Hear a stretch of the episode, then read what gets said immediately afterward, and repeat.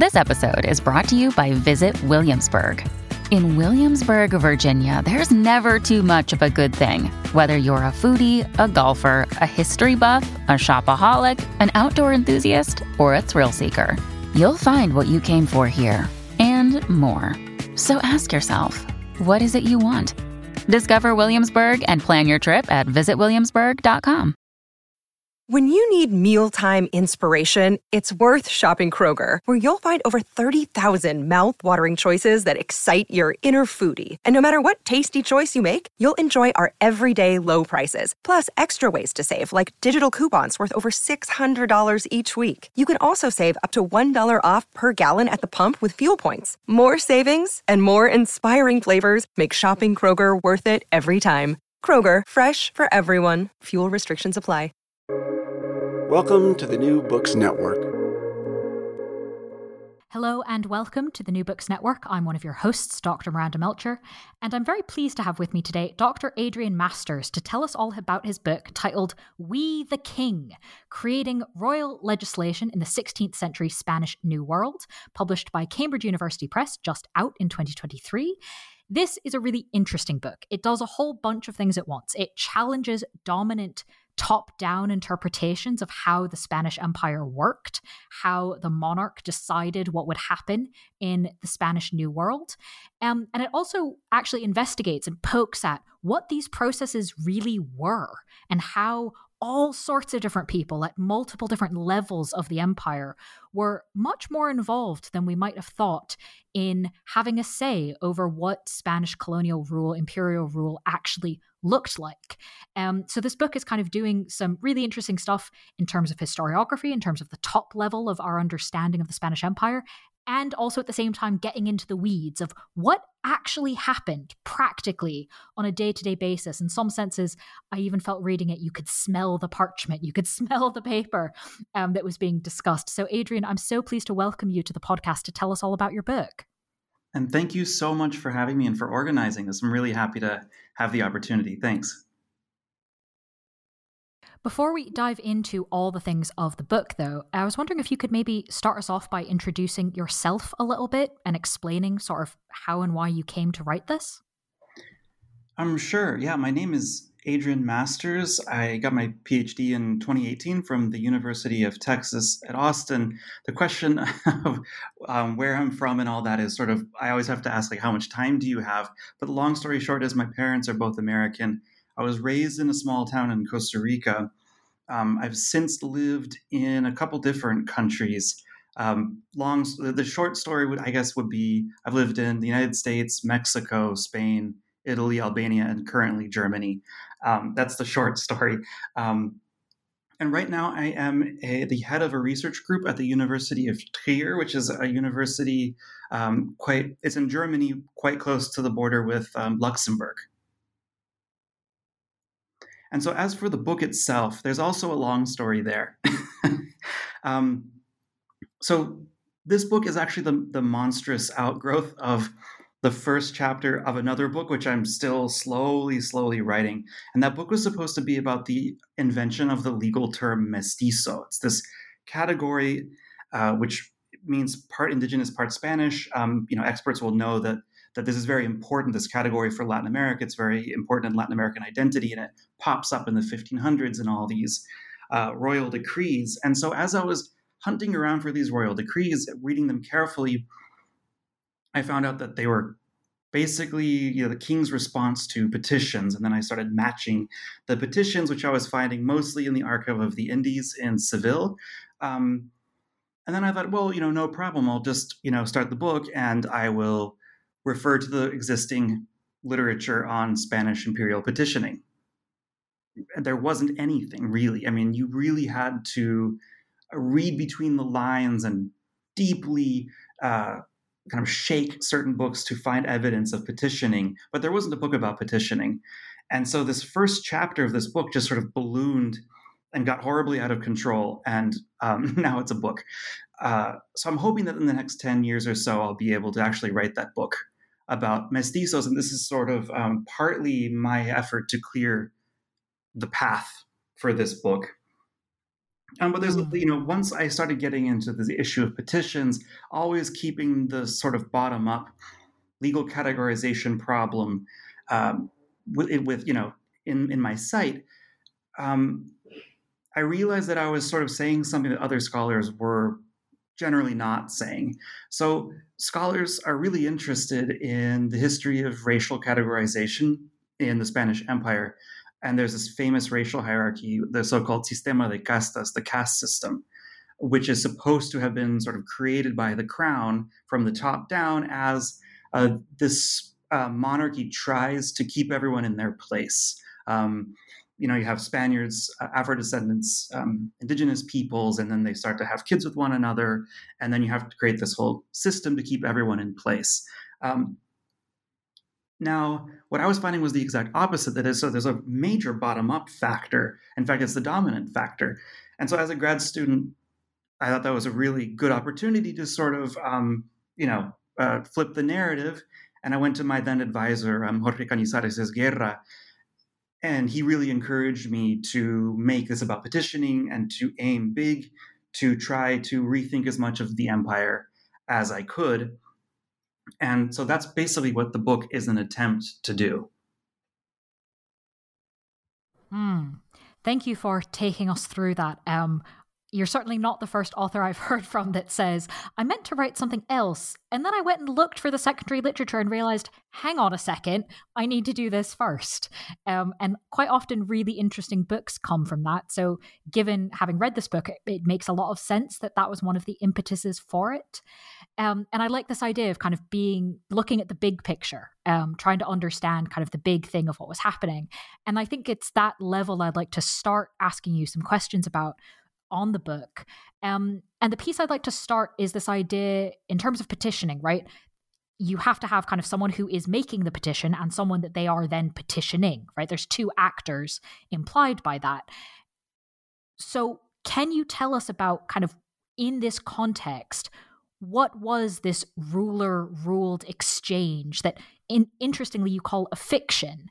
Um, so, can you tell us kind of what this is, how it's fictional, and what role it's playing in the functionality of this multifaceted empire? Um, yeah, great question. so, when I first started to encounter this sort of bottom up movement of you know petitioners dominating the process of sending letters to the king, for example, um, there was a sort of model that I was playing with the so-called empowered interactions model, which a lot of Europeanists are, are have been playing with for about 20 years, in which the state grows because it benefits people and people use it, and so there's this sort of um, dialogue between uh, different social groups and the state, and it kind of it, it's sort of a form of communication that benefits everyone. Um, that is certainly how the Spanish king and vassals understood the matter in the 1500s. Of course, the more I read things, the more I became convinced that while this was happening, it was also imbued with all of these kind of impossible or very unlikely elements. And so I argue that there's this kind of major element of adult make believe, you know, fictional thinking, in which everyone assumes that there's this king who has a personal relationship with you, a direct personal relationship with you. He owes you things, you owe him things, different things, but there's a sort of relationship, like a father and a son or something, or a lord and his protect and his servant or something.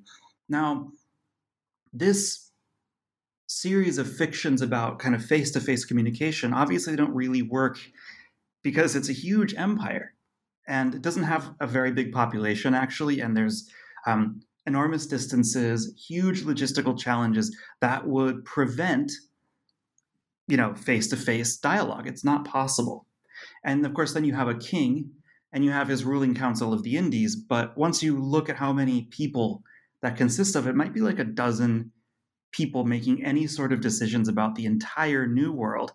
And in Costa Rica, we say that they're just four cats, son cuatro gatos, four cats running the whole empire. Um, so this idea that everyone's being listened to, and then also this listening is sort of a personal relationship. That's the very core fiction, I think, of vassalage and communication. And really, it's a big fiction in the empire. Um, so, about this adult make believe, um, there's also a series of other fictions which are necessary to keep this core fiction going. Um, you need that to believe that the king is being watched by God and that his conscience is in danger if he doesn't listen to the poor and the weak and those who are subjected to injustice or just doesn't listen in general.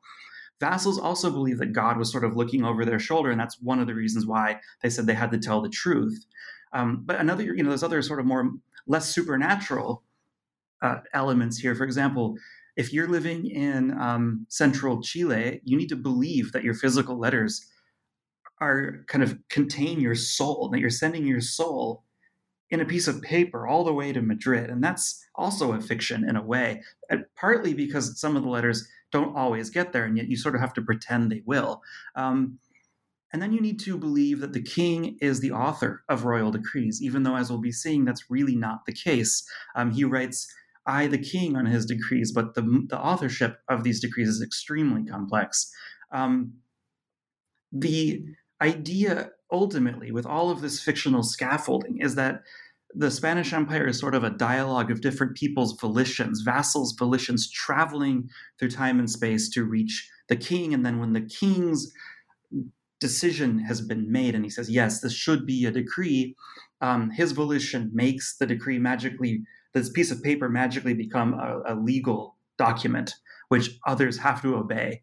And so the, the idea is to trace how people make these fictions, which creates a very real system and which is quite functional, uh, quite inclusive, but it's based on a lot of fictions. And then there's another element, well, two other elements really about this fictionality. One is that people have to actually exert labor to produce these fictions. It's not just enough to say people wrote petitions. There's a whole bunch of work in um, creating the document. There's a whole bunch of work in transporting the document. There's work in the Council of the Indies interpretation of the documents, the storage of the documents, the retrieval of the documents, and of course, the king is also working too. And so there's this whole element of work which kind of pushes against the ideas that this is just the king doing it. A lot of the fictions fall apart a little bit when we look at the labor side. We can sort of demythologize but when people demythologize these things at the time, for example, when they tried to steal a petition, destroy a petition, or fake a decree, um, we find also that violence was there. Um, there's a really um, interesting and difficult case of a an Inca, uh, part indigenous, part Spanish um, descendant of the Incas who lives in Seville, and he forges royal decrees and is sentenced to be pulled apart by horses um, and have his hand cut off. Um, ultimately, he gets away because he's an Inca and is only only sentenced to a lifetime of hard labor. But so there's a there's a there are these different elements of labor and violence which are always sort of lurking around the corner um, in this story, and finding them, finding those points of friction,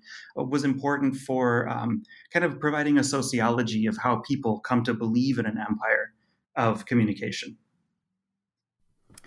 Okay, so for any listeners who didn't understand what I was talking about in terms of the big picture that this book is looking at, that answer quite fabulously gives us the whole context of why it matters. Why are we looking at these petitions and what does it tell us? Because as you've just described for us, Adrian, it tells us rather a lot. So now that we have that kind of context of why this matters and the ways people are thinking about it and why we want to figure out how they were thinking about it and why, um, let's tell us tell us a little bit more about the actual decrees. What were what did they look like? How long were they? What were the kinds? What are the ones you're focusing on? You know, if we're talking about petitions and decrees, like what are the decrees?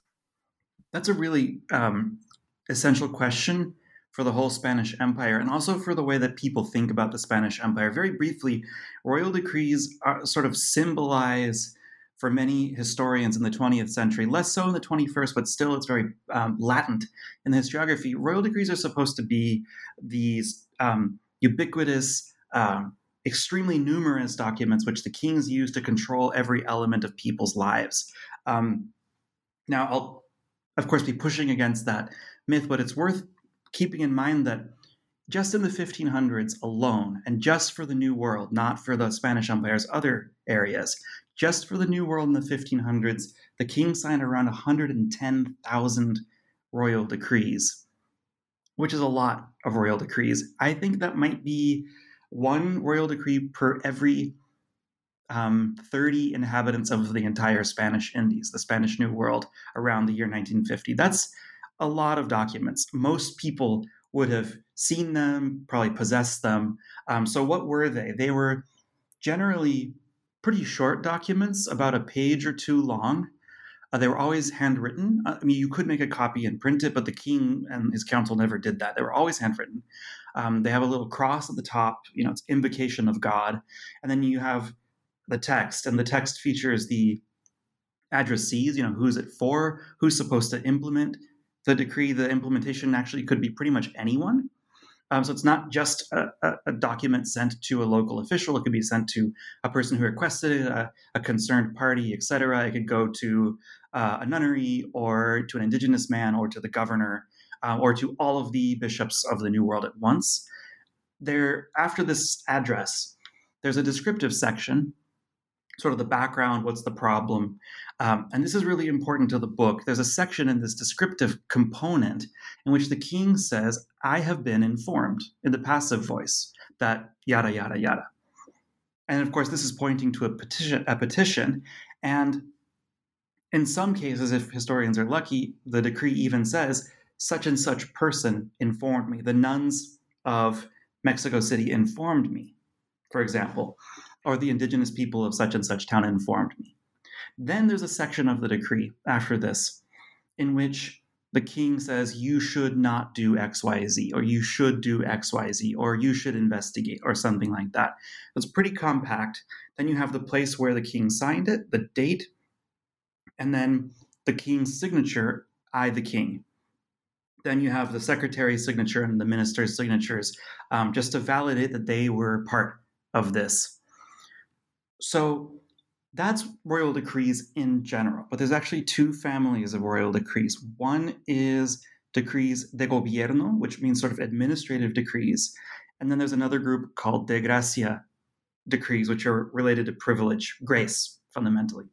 Um, I would say about 90% or more of royal decrees are actually about privileges or pardons, travel licenses, or patents. They're super interesting but they're not the subject of this book. I'm interested in the gobierno side, the administrative side.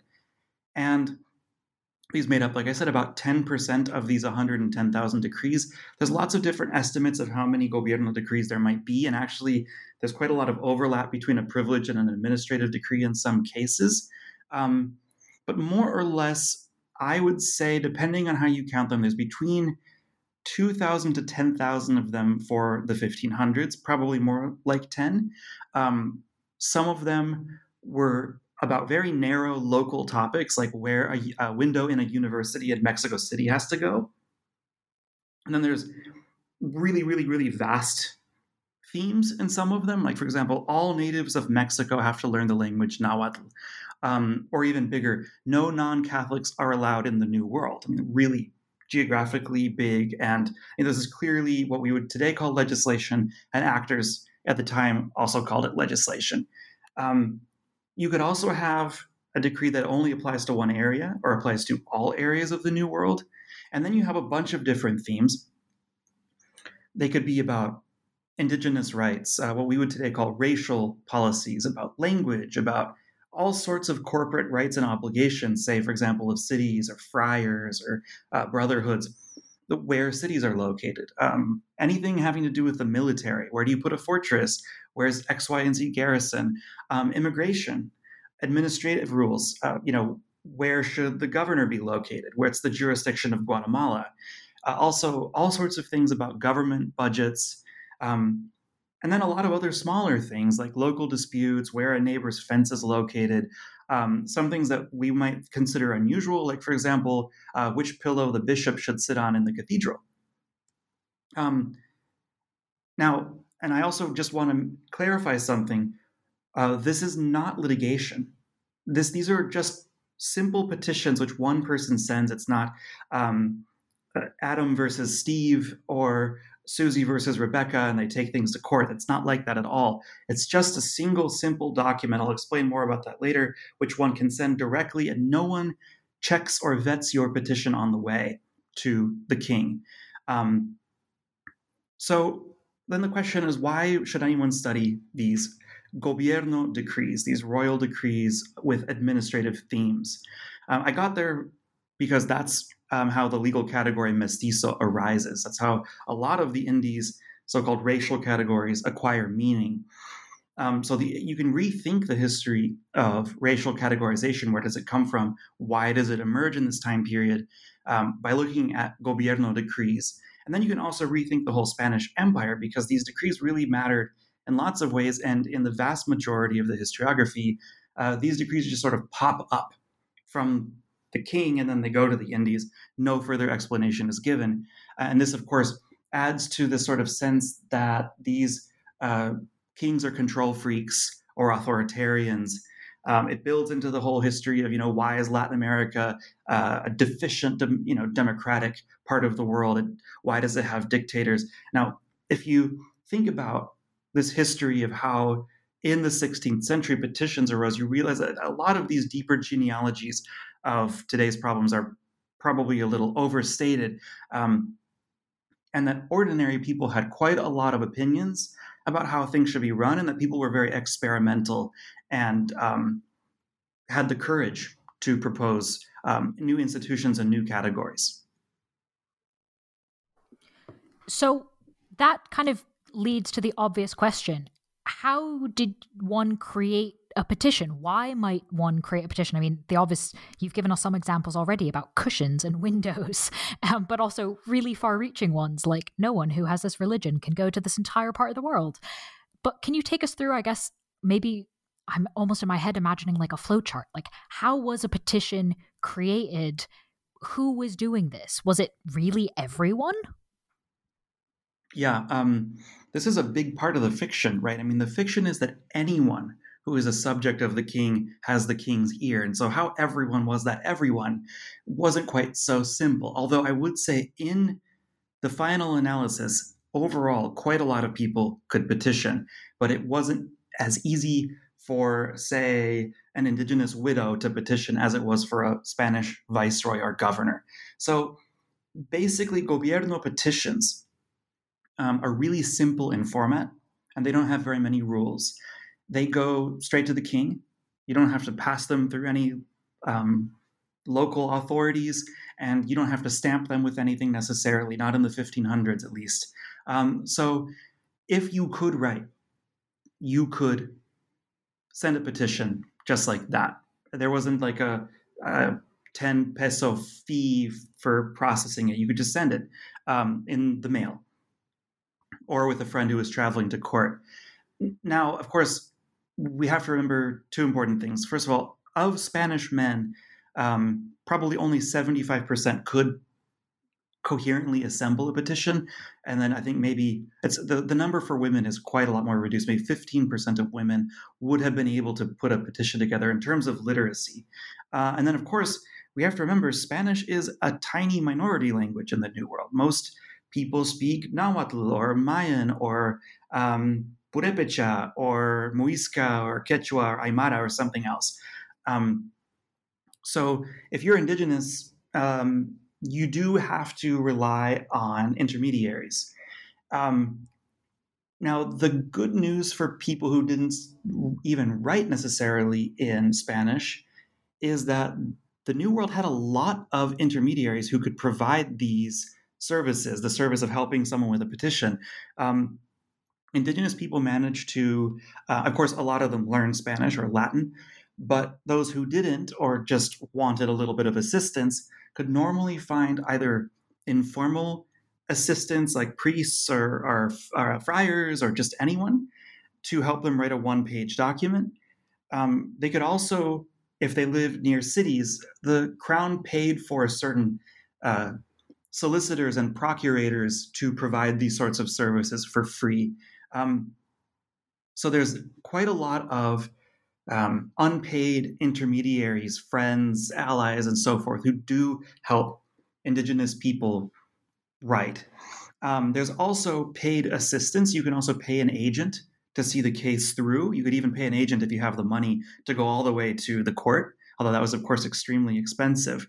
Um, so, what we also see is you might have, for example, um, translators, and the translators might also stand before a notary and say, you know, this is really what this document says. It's in it's in Mayan, Yucatec Mayan, it's in um, Purepecha or something, uh, but this is legitimately what it says. And then the notary might help the indigenous petitioners kind of certify that the Spanish version is the same as the indigenous version, so that the volition of the indigenous person is authentically traveling then to court.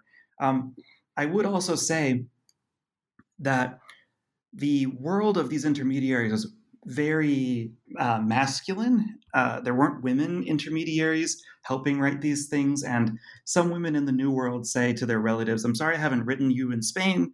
Uh, it's not easy for women to write over here, which suggests to me that there is a sort of sense that um, petitioning is a little rough and masculine and that it's sort of a man's world. Uh, a lot of female petitioners will petition through male advocates, um, defenders, allies, and, and, the like. So it wasn't really all that inclusive for women. Uh, and then, of course, we have to remember that whoever wrote the most was going to prompt the most decrees, and royal Spanish royal officials had unlimited paper, scribal assistants, and it was even their job to report to the king and the council. So, of course, elite Spaniards, Spanish officials, and these sorts dominate the process, but they don't entirely dominate it. And the king and the council don't always just take their petitions over everybody else's petitions. It's a little more uh, complicated than that.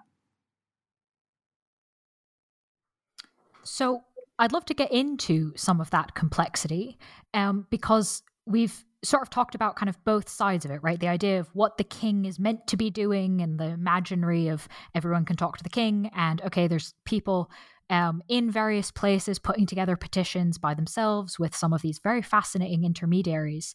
Um, but I don't want to ignore the point that you briefly mentioned earlier, and thankfully talk a lot about in the book that getting from point A to point B, getting from creating a petition with or without intermediaries, and then getting that to the actual um, desk of the king is not something we should gloss over, right? There's loads of things that impact that process. So I was wondering if you could take us through some of those factors, some of those things we have to keep in mind um, that influence kind of whether, how, when the petition that gets created actually gets where it's meant to go.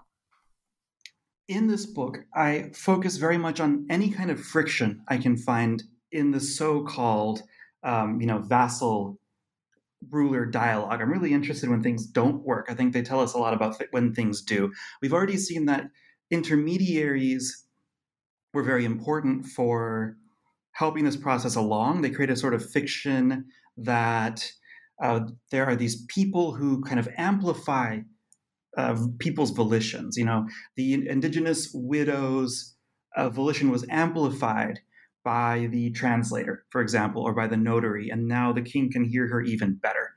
Now, one problem, of course, was that uh, even though people imagined intermediaries to be so called instruments, they call them instrumentos, which just help you get to the king, um, you could have someone manipulate a translator. You could, you could hire a legal agent who sabotages the case or adds something that benefits his family secretly.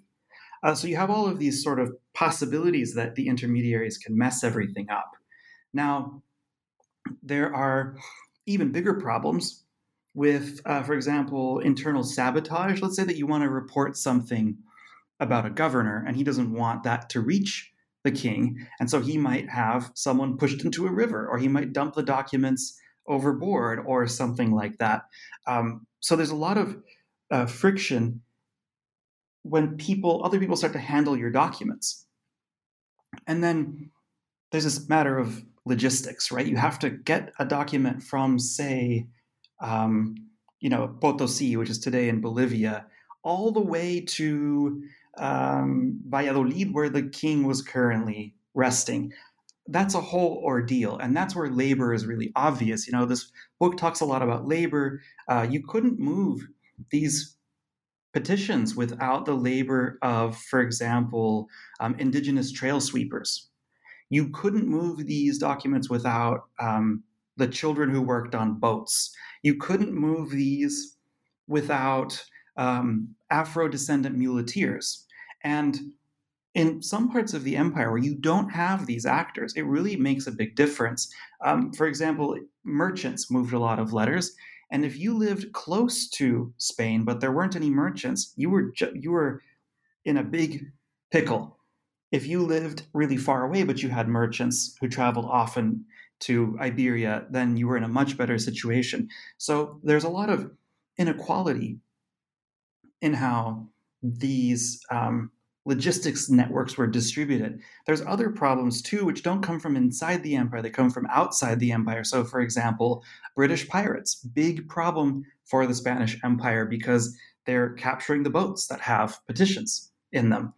Um, let's say that a sovereign indigenous group just says, you know what, we don't want to be part of the Spanish Empire, so we're going to rise up against uh, the king, and then they block the path. That could block towns for years, potentially.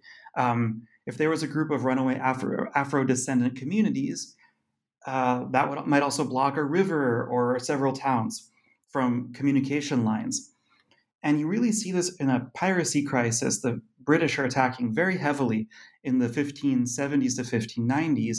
So the Spanish decide to build the Armada system uh, to uh, protect ships. But this means that the petitions that travel on ships are slowed down by years sometimes.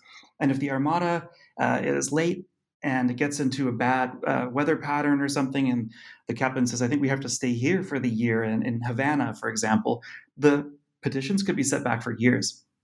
So 10% of petitions arrive to court extremely late. So what most people would just do is they would write, you know, five copies of the same petition and send them by different boats and just sort of hope that they arrived. And we know that a lot of them did because there's hundreds of thousands, if not millions of them in the archive of the Indies today, fortunately. Which is quite shocking, really, when you think about all of the obstacles that they had to overcome to get there, but of course, very useful for historical analysis. So I'd love to kind of ask you about that mass of them, um, the, the, the just the sheer numbers that we have. Looking at these numbers, these groups of petitions, what sorts of themes can we see from them kind of collectively? What does it tell us about what people were trying to change about the empire and how it worked?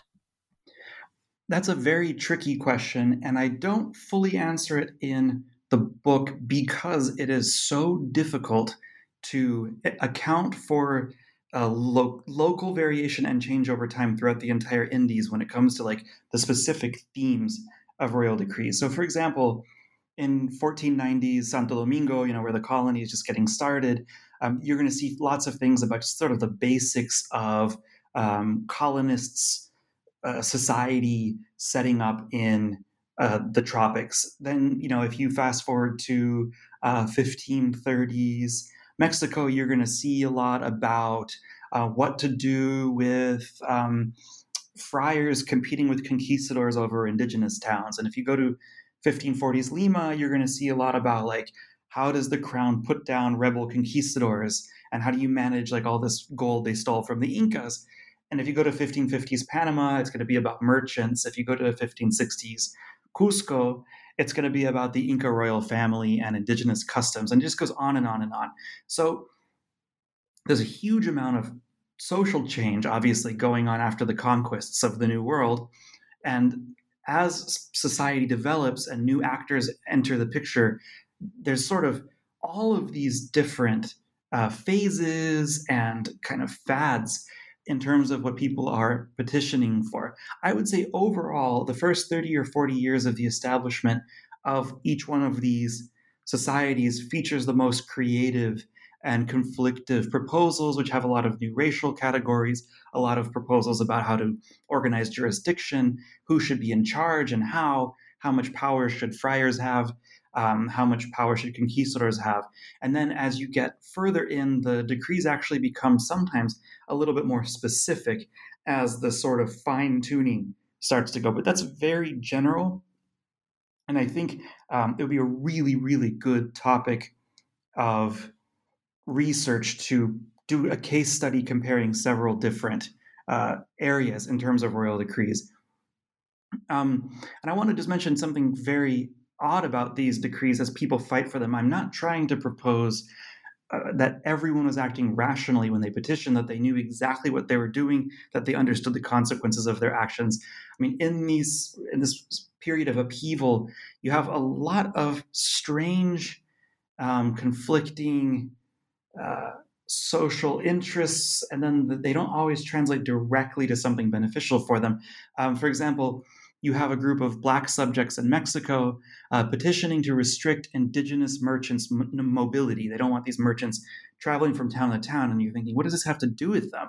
Or you might have friars arguing for the reduction of the construction of their own monasteries, saying that they're too big and they're too opulent.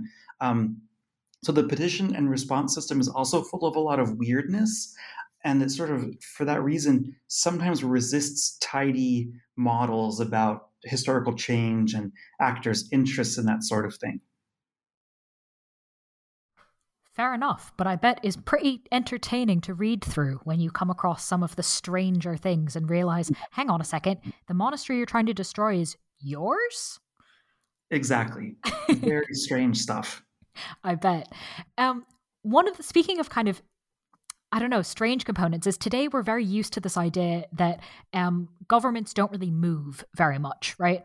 But we also, it's quite commonly well known that uh, courts used to move all over the place, that there wasn't one seat of government. And to be honest, I didn't really ever think that much about kind of, well, at some point that must have changed, right? And then, of course, in your book, it does change. You already mentioned earlier one of the barriers to getting one's petition to the king's desk is that the king could be somewhere over here resting. He could be somewhere over there. Um, but Philip II does actually change that. He decides to move the court to Madrid, and it becomes a much more permanent location. What impact did this have on this petitions process and the wider ecosystem of government? Yeah, um, it really must sound strange to sort of modern listeners or readers that the Council of the Indies because we, we think of it as this you know major institution and it might have i don't know eight ministers and they're basically living half the time in sort of i don't know a monastery in some small town in spain as the royal train or the imperial train is moving through town and they're basically being pulled around on an ox cart. And that's really important to this story uh, and i'll be talking about that a little bit more afterwards. Uh, it has a huge, huge impact on the overall kind of process that council ministers had to go through. They developed very limited decision making technologies. They didn't really have much of an archive. Now, they, they also, um, in some ways, had a benefit which arose from this distance, uh, this constant movement, is you know a rolling stone gathers no moss, or at least very little moss. And so the Council of the Indies um, remained somewhat impartial because it was always moving. It didn't, when during this mobile phase, it wasn't um, getting chased around by uh, rich New World related vassals who were trying to become friends with the ministers. I mean, this did happen actually, but it was only the very richest who could attempt to follow this ox train that many times. I mean, travel was much more expensive back then than it is today and very time consuming, obviously. So ministers weren't didn't have very deep social ties to the Indies in some cases. When King Philip finally says, okay, enough with this, we have to move it to Madrid, everything changes. This happens in 1561. And suddenly ministers have like permanent offices. Um, they can assemble an archive or, or, several archives which they can refer to. Um, they're also now living in a city and that city is basically just a landing pad for all of these people from around the empire, especially the New World. And a lot of these are wealthy and pushy New World elites and petitioners. So there's this huge crisis of impartiality in which ministers are suddenly playing cards with people from Peru or accepting gifts from people from Santo Domingo. And this leads to a big crisis. So, kind of the obvious answer, the obvious question is so what did Philip do about it? exactly. So, King Philip is sort of famous for being a little reclusive, uh, actually, very reclusive. He uh, believed that face to face encounters with people create space of manipulation. Um, you could become too partial towards someone. You could be manipulated by some the sound of someone's voice or something. And so he really didn't like to see people. Uh, that was just part of his personality. But in the 1560s, there's also sort of a crisis of integrity affecting the Council of the Indies, and he says we need to separate the Council of the Indies from subjects. They need to communicate, but by paper. And this ultimately sort of is a revolution. Uh, because it forces a sort of more less patrimonial, more bureaucratic attitude among ministers, even though they had the possibility to meet with Indies subjects, and even if they wanted to, they couldn't. Um, and in the process of fighting about distance with Indies vassals, the Council of the Indies actually has its biggest reform, which culminates in the 1570s, which uh, structures the whole way that the council works. I'll talk about that in a bit. Um, the council basically becomes more archival, more active, more informed, and also more distant from New World subjects. So the question maybe would, would arise why would vassals want to become friends with ministers, or maybe more than friends? Um, if you were a somewhat wealthy vassal, or you intended to become a wealthy vassal, and you moved to Madrid, Madrid was a dusty, expensive, and pretty dirty city. It wasn't very safe. Um, it was very remote. Um, it wasn't designed to be a court, really. It didn't have enough housing. It was sort of in, you know, it was a very subpar European court in the first decades. Um, so one could always try to, I don't know, um, play cards with the minister and, you know, put in a good word. Um, when ministers sort of said, ah, that makes me a little bit uncomfortable, um, or you know um, they were afraid that they'd be caught accepting a, a, massive bribe people had to find other strategies and one strategy that a lot of vassals pursue is uh, women use beautiful and valuable gifts to kind of change ministers' opinions about certain things. So you might have a lady uh, come by and say, "Oh, I would just like to give a gift to the honorable minister," and she'll pull out a golden eagle figurine from probably these are eagle, eagle figurines from Costa Rica and Panama, actually. Um, there's all sorts of pearls and silver going around, normally very exquisite things. It's normally not like a secret cash payment, it's normally artwork, a lot of indigenous artwork, uh, precious gems that are very small. Um, but then there's this question you know, isn't this ruining the fiction of the king listening to the vassals, right? Because he's supposed to be the one listening. He can accept gifts, he can accept bribes, whatever. He's the king, it doesn't matter. But his ministers are supposed to be instruments that amplify the voice of vassals. You're not supposed to mess that up. So this auditor, Juan de Ovando, um, spends about, I think, a year and a half investigating Madrid. And he finds all, he finds all sorts of powerful women uh, shaping the behaviors of ministers. And so when he becomes council president in 1571, um, he's very much going to reform the council to improve its gobierno process, but also to kind of respond against these powerful court women. Mm. So obviously there's kind of some kind of immediate effects of this, right? Like, oh, you can't have women give you nice things, right? Would presumably be an obvious first step. But you show in the book that it really goes further than that, and that this um, reformed officialdom becomes increasingly misogynistic and increasingly gendered. Um, can you kind of talk us through that wider process? Yeah, absolutely. I'm, I'm just going to provide a little bit of framing here. The Council of the Indies really um, Europe's leading overseas institution of rule. I mean, unless you count the Vatican. Um, but this is really a very important uh, precedent for European expansion, and also the Spanish administration is very cutting edge. Um, probably outside of China and Italy, it's the world's most sophisticated bureaucracy, and it's the most kind of expansionist bureaucracy. Um, so, in a way, a lot of things that are going to happen later in England and France and other places, uh, even in Portugal, are going to happen here first. And so, this um, divorce of council ministers from subjects and their distancing socially is quite important. Um, now, what happens is a lot of this is discussed by the king and his highest ministers and his secretaries in very misogynistic terms. Um, there's this idea that um, Spain is undergoing a crisis in which men are becoming more effeminate. They don't fight as much anymore. They um, like pretty things. They like art and music and poetry, and they're silly and playful. And this causes a lot of anxiety in Madrid. Um, there's also a sense that men just aren't as um, resilient against corruption anymore because they like pretty things, and women are effeminizing them. And so the king and his officials try to reinstate a sort of older sort of uh, you know back in the day spain spanish men used to be like blah blah blah. They try to uh, create an identity for ministers based on that sort of old warrior ethic um, in which men have to show a so-called masculine breast against temptation.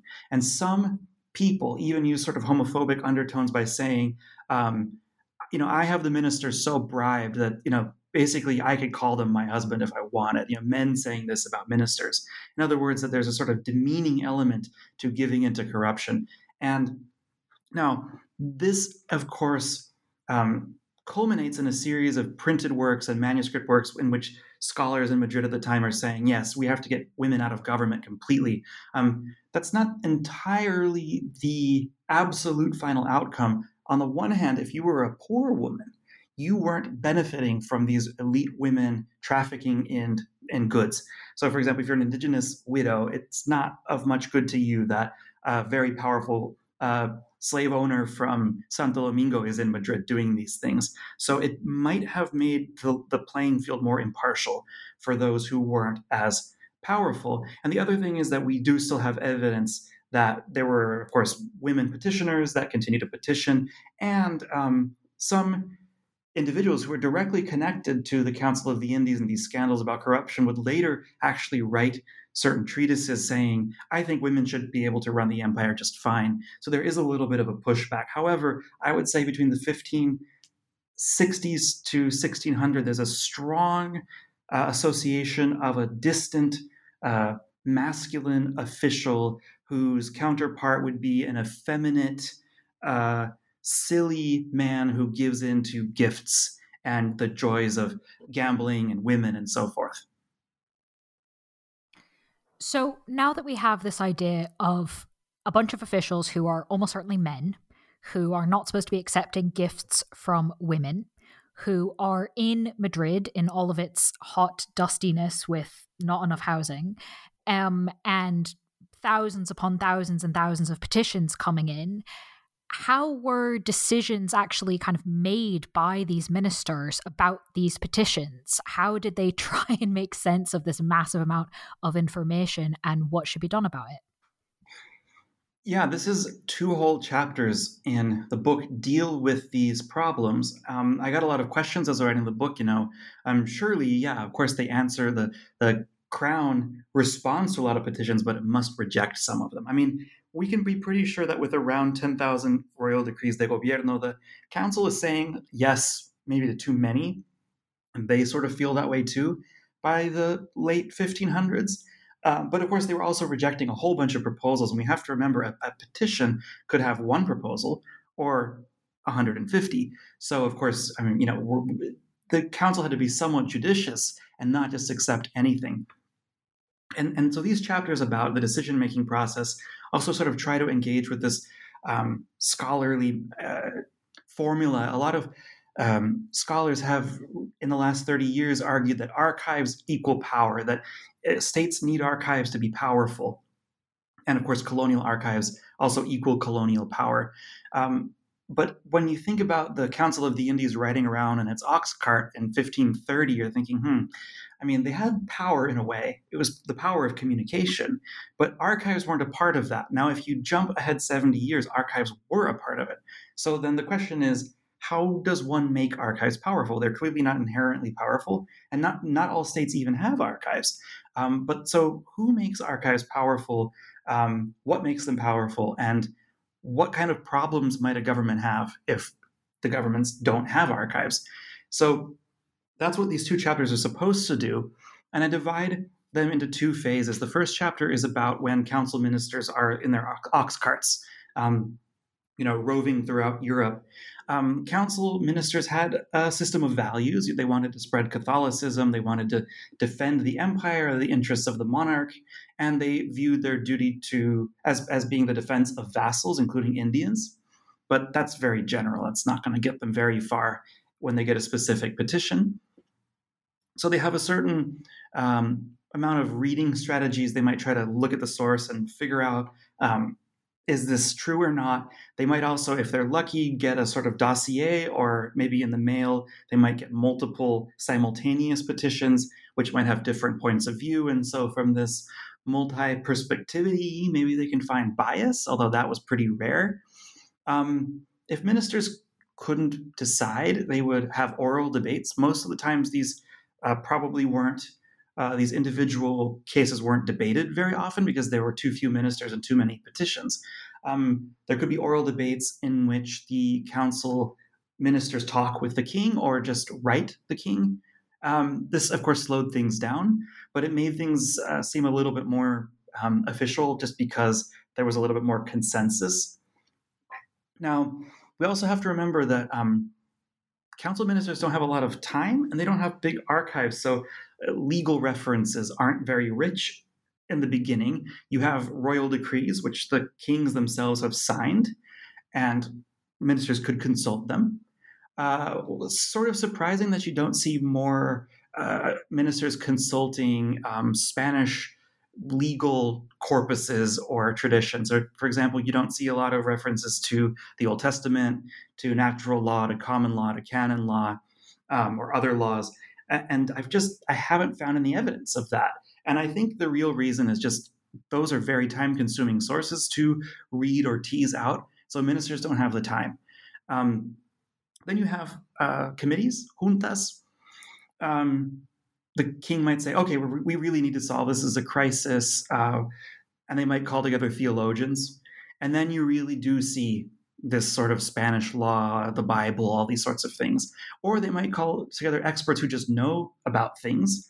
For example, what's the dividing line between Portugal and Spain and Asia? Um, that's not something that you can figure out by reading uh, medieval Spanish law or the Bible. You need facts.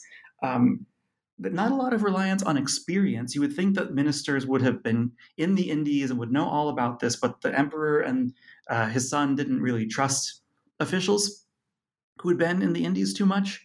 And so we don't see very many ministers with this background. And a very common approach is just to say, um, Dear Indies officials, here's a royal decree. Please investigate this, and you tell us what you think should be done. Um, so that's also a, an easy way out. The absolute most extreme was to send a commissioner to the New World and say, you need to go there and figure it out. And that always bombed because they just got bribed when they got there. So uh, the council couldn't really rely on that. So if we jump to the 1560s, we see lots of improvements. Um, suddenly in the 1570s, you have um, legal sources being indexed. And there's even a reference book. So you could be like, oh, this is a problem about municipalities and jurisdiction. Go to uh, page whatever, and then there's a list of the royal decrees. That really helps speed things up, and it takes away a little power from petitioners because they're not phrasing things, they're not prompting things as often. The council can say, yeah, no, we've already decided on that. Um, you also get a lot more factual reference works. The President Ovando in the 15 70s tries to get all these crazy descriptions of the Indies and all these vassals have to report what it's like and then and that doesn't really work out but ministers start to collect the best petitions uh, into different thematic groups so about 30 or 40 thematic groups. Um, also we have to remember now we're in madrid. So maybe someone wants to find out why did the ship sink in chile? Well we have a sailor who was on board in madrid and so ministers might pull him off the street and say could you please tell us what happened um, another two, these are probably the two most important technologies I would say of decision making is, um, well, I'll start with the first. The first is the Franciscan commissioner. So there's this idea that the Franciscan order has, and they propose it to the council. They say, hey, what about if we put one of our guys in the council? And every time we get a petition from a Franciscan from Venezuela or from Peru or whatever, uh, we'll give it a read and we'll see if what it's saying is true. And they start to actually use this to cut down on radical pro Indian arguments um, and that sort of thing, which is really chilling because this was a big you know promise of the Spanish Empire was that there was communication, and now there's a guy in the council sort of censoring things. Um, but this doesn't spread to other groups, which is probably a good move by the emperor um, and by the king to not sponsor this sort of project. The last and most important uh, technology that you see in the seven, 1570s to the 1590s are expert committees that are sort of semi permanent. Um, Spain had a lot of financial problems, tax problems, uh, mining problems, and so there was a new committee of finance, and they really knew what they were talking about in many ways, and they developed pretty good resources for figuring out the overall picture and they could really say no this petitioner is full of it. This is not a good proposal. There was also the same thing for war it was called the Junta of Puerto Rico because it was originally designed to solve a problem there. Um, so by the 1580s and 1590s, we even see the king making his own suggestions on petitions about military and financial things. And that's pretty unique. But overall, overall, there was just no way for every petition to have its corresponding answer in the council. And I should also very briefly mention, in this already very long answer, that all of this archivization and organization was not just the work of ministers and secretaries and scribes. It wasn't this magical event. This popped up in the council. There was a lot of work, and this work belonged in large part to um, subaltern officials and also their wives, who acted as the custodians of archives and probably saved a lot of them from destruction. You know, one of the big questions we have is why do we have so many of these documents? And secretaries' wives oftentimes cared for them in their own houses. So we have to imagine these poor women like living in the archive, which for us sounds great, but I think for them was actually quite stressful.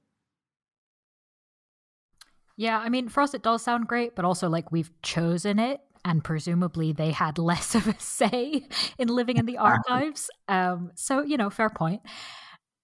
I'd love to now that we've taken such a wonderfully deep dive into kind of what this actually looked like and what the petition process was like and who the different actors were and what circumstances they were operating in, almost zoom back out kind of to where we started and think about sort of overall looking at this bigger picture.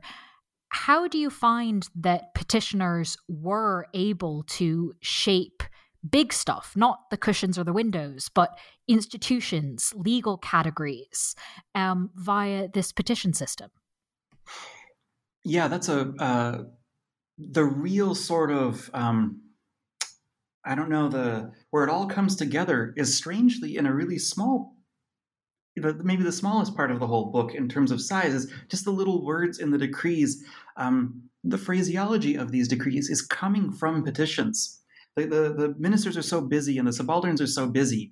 They just take the petitions, um, successful petitions, phraseologies, and pop them into the decree. And that really um, forces us to rethink a lot of stuff. There are whole traditions, uh, for example, the decolonial tradition of scholarship on Latin America, uh, which sort of views Europeans as a unified group and there's sort of already a modern state which is already sort of seeking to dominate the new world in very specific ways. There are lots of other kind of sub myths associated with this tradition, like, for example, the top down creation of racial categories um, and this production of this, you know, uh, caste system with 168 um, subdivisions of different people. And what I try to show by looking deep into the phraseology and matching petitions to decrees is that's not really how it worked in the 1500s. I mean, yes, it's a very, uh, for the time, very impressive administration, I would say. It, by the 1590s, yes, the council knows quite a lot or can know quite a lot, but that doesn't necessarily account for the fact that the ultimate fiction of this whole empire is that it's a bunch of people and their king and that he has to listen to them. So this archival stuff is interesting. It's important. It helps the Spanish uh, administration do a lot of stuff, but it's not supposed to crowd out communication. And taking this communication centered approach, I think, helps us rethink, for example, where racial categories come from. Um, I mean, almost anything, budget stuff, um, religious rules, all sorts of things can really come from this. Um, and it's impressive, I think, to see uh, ordinary people, non elite groups, for example, participating in categorization of others. I think that's really uh, also a surprising element of this story. For example, there's a group of self described mulatto residents in Mexico. I mentioned them. They try to limit the freedom of Nahua Indian merchants um, in 1571. And what's so curious about this petition is that they introduce a category into, into Spanish royal legislation that isn't in any other decree or legal book or anything.